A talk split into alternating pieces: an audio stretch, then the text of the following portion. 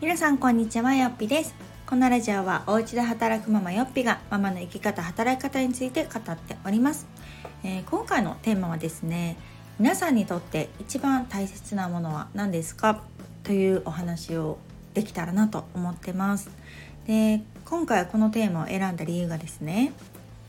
何回か前に、えーと、私がこのラジオで放送した「今の働き方いつまでできますか?」っていうタイトルだったかなと思うんですがその放送を聞いてですねあのすごく考えさせられましたっていうメッセージをたくさんいただいたんですね。でまあ私は今までいろんなラジオの放送をしてきた中の、まあ、一つというか、まあ、その時にうん、このお話しようかなと思って取り上げたテーマなんですけどあの自分が思っていた以上にあの反響をいただいてあやっぱり、うん、働き方について悩んでる方も多いですし、まあ、今この働き方をしているけれどもこの先ずっとするつもりはないと思ってたり、まあ、いつかは変えたいなと思ってる方が本当に多いんだなっていうのを改めて実感をしました。で、えー、その時にこうふとね思い出したことがあって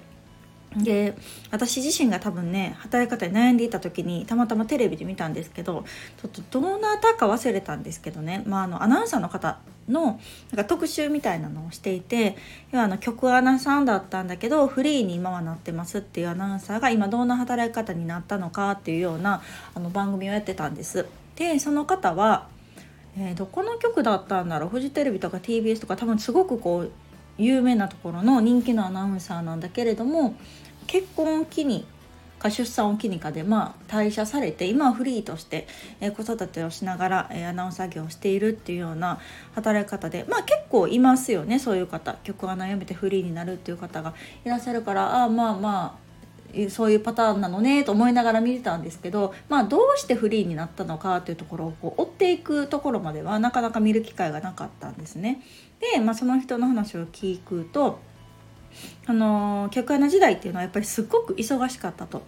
でなんか朝早い情報番組とかだったらその寝るのも9時とかでで朝3時とかに起きてそこから出勤してみたいな生活リズムだったのでそのもうほぼほぼ仕事中心の生活をしていたと。なのでプライベートとかもあんまりこう充実してないって言ったらあれですけどなんかもう仕事がまあまあ楽しかったっていうところもあって、まあ、仕事を中心の生活をしていたんだけど、まあ、結婚をすることになってで、まあ、出産をすることになってってこう結婚と子育てって立ってくると、まあ、今までのような働き方もできないしまあ、フリーにっていうこう頭をねよぎったってことを言ってたんですがまあでもその中でもまあ一番自分の中で決め手になったのがあの家族、まあ、自分のその、まあ、実家って言ったらいいのかなおじいちゃんおばあちゃん自分の父母ですよねと、あの過ごす時間を増やしたいと思ったって言ってたのが結構私の中で印象に残っていて。でまあその子育てのしやすさとかっていうところから、まあ、曲穴をちょっとやめますっていうのはまあこう想像がつくというかわかるんですけどあその自分のお父さんお母さんと過ごす時間を持ちたいっていう発想を持つのがへえと思って。で聞いていると、まあ、遠方に住まれていて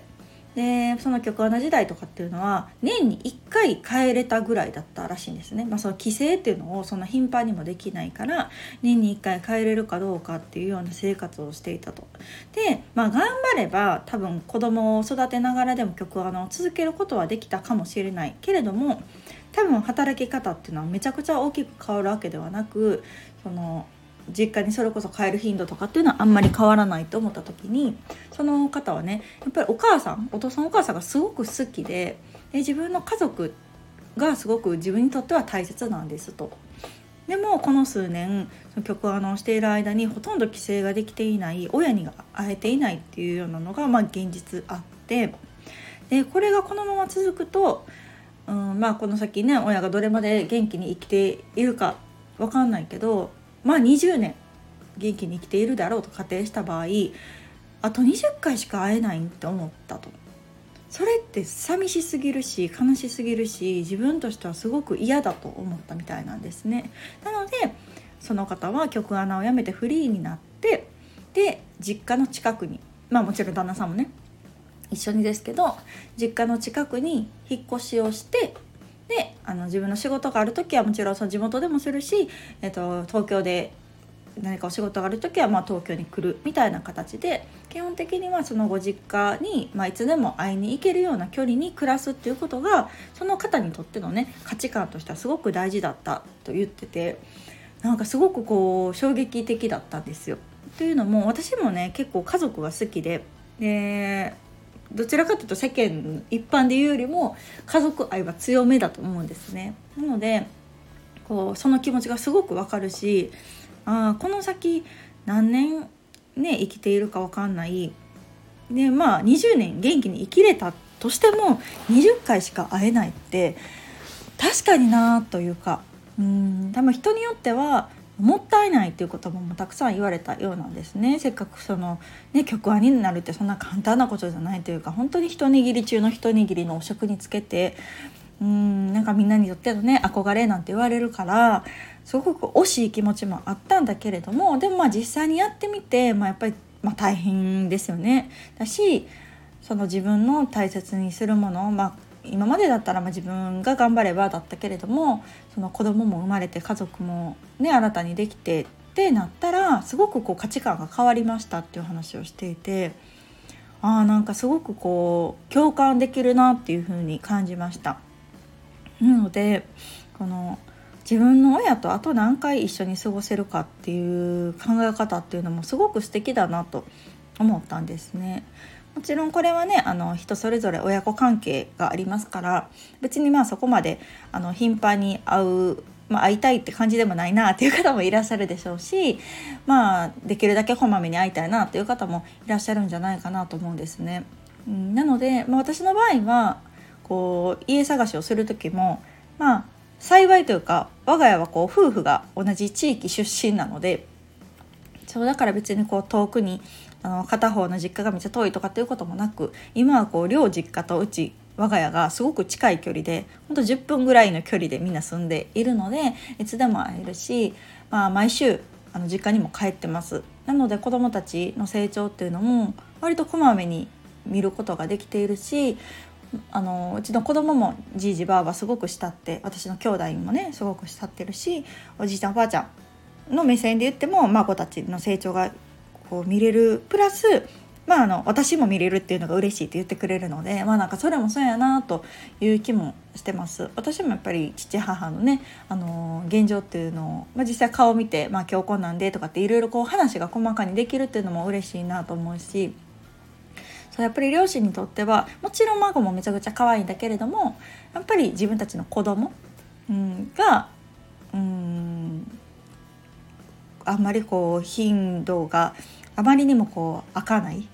1年に1回とかっていうよりも頻繁に会えることっていうのが嬉しいんだよなんて安心もするしねなんて言ってくれるのでああやっぱり親っていうのは何歳になってもね私が何歳になってもあそういう思いでいてくれてるのかっていうのもすごくあの嬉しく思ったりしています。なのであなんか人にとってそれぞれね何が大事かとか大切なものは何かなっていうのはおのおのあると思うんですけれどもおそらく多くの方が家族なんじゃないかなっていうふうに思います。それが今新たにできた家族もそうだしもともといた家族、うん、を大事に思うっていう方もいると思うので、うんまあ、私の場合は幸いね夫もこう転勤がある仕事じゃないしでもマイホームも構えてなのでもうそんな遠くに離れるっていうことはないと思うんですね。なのでま頻繁に会える状況をまああえて自分が選んだっていうところもあるんですけどうんなのであそういう視点で働き方を考える方もいるんかと思うとねあすごくそれは、うん、大事なポイントだななんて思いました。結構男の方はねもしかしたらちょっとその辺気迫というかあんまりこう自分の実家がとかっていう考えがない方もいらっしゃるかもしれないけどまあ女性はねお母さんと仲良かったりとかなんかする方も多いんじゃないかなと思うので、まあ、これは私は一つ幸せだなと思うしうん、まあ、いつでも、うん、両親に会える。で両親に孫を見せてあげられるとかっていうのも、うん、あもしかしたらこの私はね今在宅ワークとかっていう働き方についてお話ししてたり、まあ、それを選んでるっていうのが、まあ、子どものね子育てとの相性の良さありきっていうところでお話をしていましたけど、まあ、もしかしたらこういう、うん、親とあとどれだけ過ごせるかっていうところを考えた時にあなるべくこう一緒の時間を共有できたりとかね、うん、同じ空間にいて楽しい思い出をたくさん作れるっていうのもなんか親孝行の一つかもしれないしあ自分が大事にしたいことってこれなんやなっていうのを感じられたポイントでもあったのでもしねあの皆さんなかなかまあ今はねちょっとこのコロナっていうのもあって帰省したくてもねできないという方も本当多いとは思うんですけれども、まあ、そんな中で、うん、どういうふうなコミュニケーションを取っていくのかとかねビデオ電話するとかでも全然いいと思うんですけどやっぱりこう自分の親っていうのは、まあ、いつまでもねずっとずっと元気でいるっていうわけでもないと思うので出かけられる機会があったらねなんか一緒にどっか行ってみるとか、まあ、日々の細かいお話をねビデオ通話でしてみるみたいなこともいいんじゃないかなと思いますのでなんかこう一つのきっかけとして自分の両親との関わり方と、うん、残りの人生でどういう関わりを築いていくのか、うん、私自身もね子供自身も大人になってからの、うん、自分の両親はきっとこ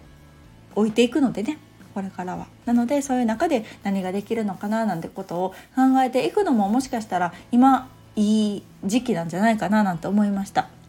うちも私が30代で両親が60代なのでうんまだね元気とはいえまあこれからどんどんどんどんなかなかうんできないことも増えてくるかもしれないし元気なうちにできることをやりたいななんて感じたので今日はこんなお話をさせていただきました。ではまた次回の放送をお楽しみに。さよなら。